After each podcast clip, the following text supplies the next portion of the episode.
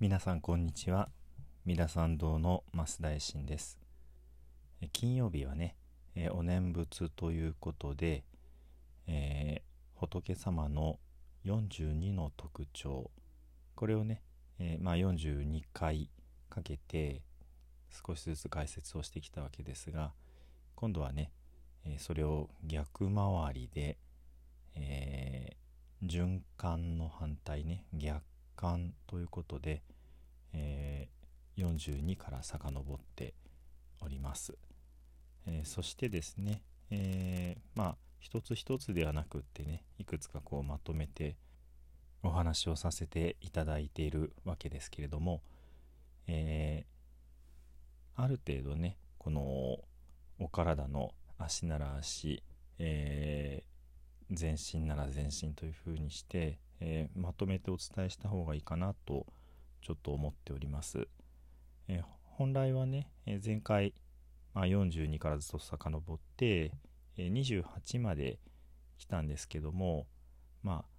ちょっとねこのもう一度28からお話をしようかなと思います。え胸に関するところがね28、え27そして26とありますのでね今日はこの3つについて、まあ、28は前回もお話ししたところですけども、え重ねてお伝えをしたいなと思います。まず28番目ですけども、えー、仏様の心の層これもその心臓ですね。の姿というのが赤い蓮の花のようだ。というふうに書かれてあります。そして、えー、その赤い蓮から、えー、絶えなる紫がかった金色の光がねこう放たれているという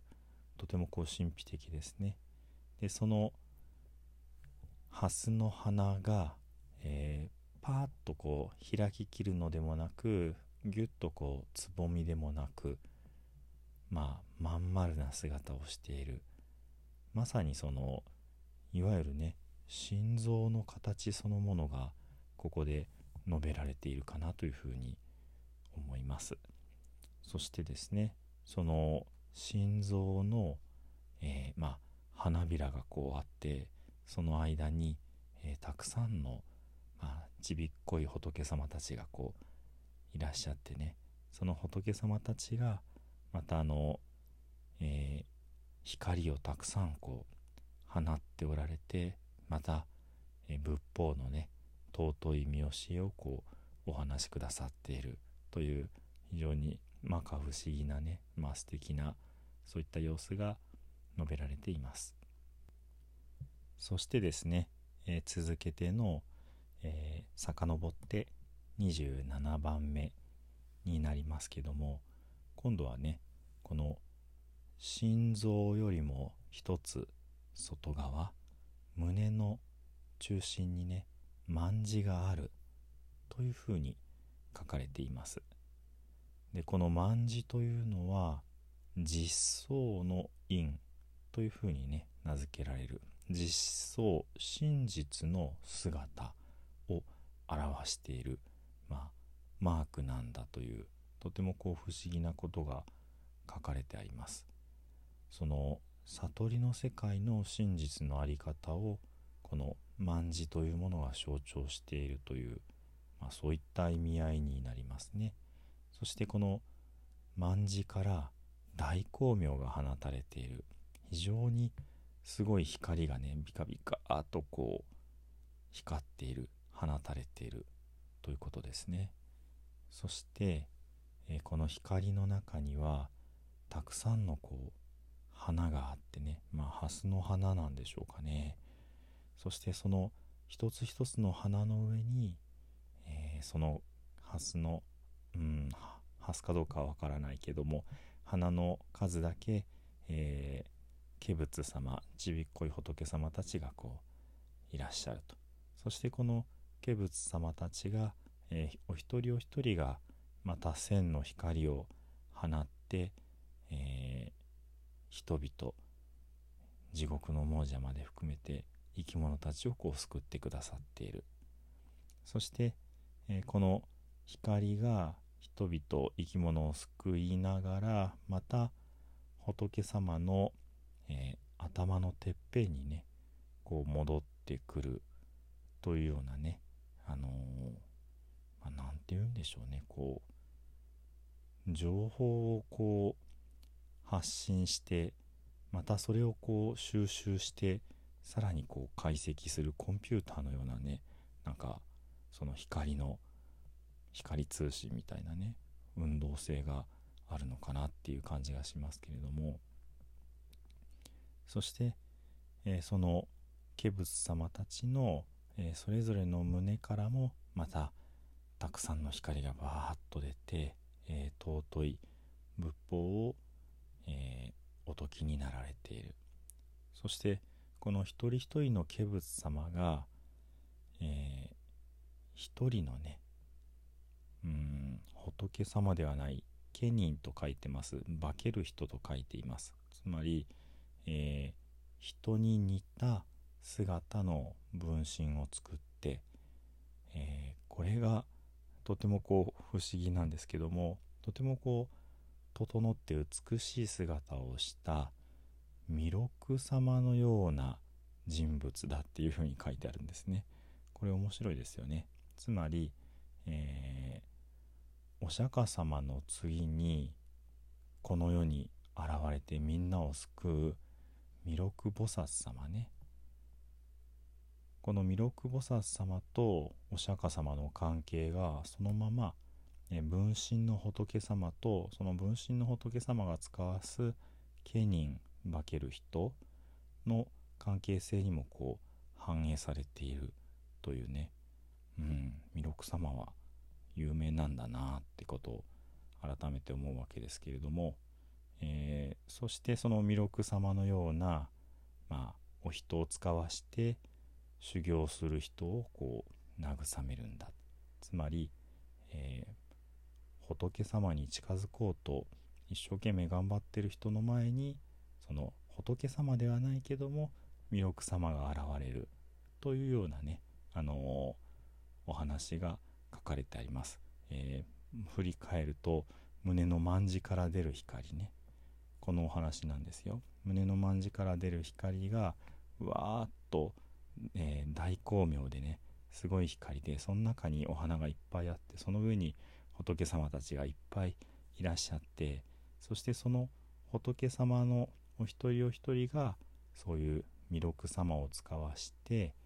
えー、修行する。一生懸命に、えー、仏様を目指す方々を慰めて回る。というね、えー、まあ想像するのも大変ですけれどもそういう広大なね、えイメージが説かれているわけですね。そしてもう一つだけ、え26番目に遡ります、え仏様の顎と胸それから体の上半身これが非常にこう立派で広々と大きいこれはライオンの王のようだ獅子王のごとしというふうに書かれています。ですので282726という、まあ、遡るのは心臓からその心臓のすぐ表の胸の卍そして胸を中心にした上半身全体というふうに、まあ、視点がこうどんどんと表に現れそれから全体を見るっていうふうになってくるわけですね。これは逆感だからこそね循環、えー、数字の小さい方から行くのではなく大きい方からこう遡るがゆえに、まあ、見えてくる仏様のこう特徴のねこうまあ整理の仕方というかねまとめ方かなというふうに思います。この獅子王のようなね上半身胸それから顎っていうのはまあ声もすごいんだぞっていうところももしかしたら関わってるかもしれない。そういうね獅子王のような仏様の姿。これは、えー、自分自身のうぬぼれる心をね離れてそして、えみんなのこうリーダーを務めるというようなねまあご修行の成果でそういう姿になったってことが書かれています。まあ仏様ですからね当然そのうぬぼれて威張ったりするようなことはありえない。わけですけれどもその堂々とした上半身というのはそういう秘密があるリーダーリーダーシップをしっかりとこう発揮しながら決して、えー、俺が俺がっていうことをなさらないがゆえに獅子の王様のようなんだということですね。このうんご立派なお姿の裏には非常にあの完成されたね人間性が秘められているというところがね改めて見えてきてとてもこう尊いなっていうふうに思いますね。では、えー、少しくお念仏をお唱えしてまいりたいと思います。ナムアミダ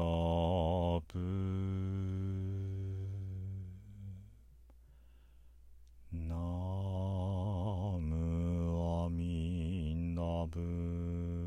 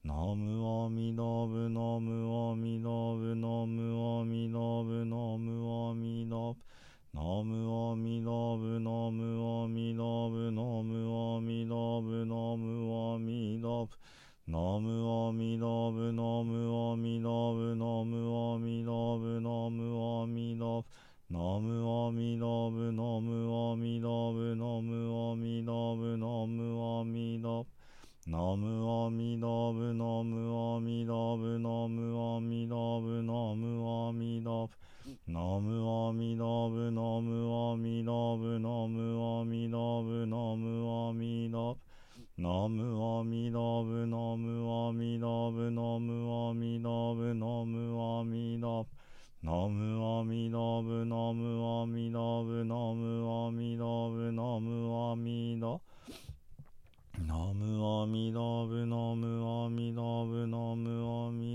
ノムアミドブナムアミダブナムアミダブナムアミダブナムアミダ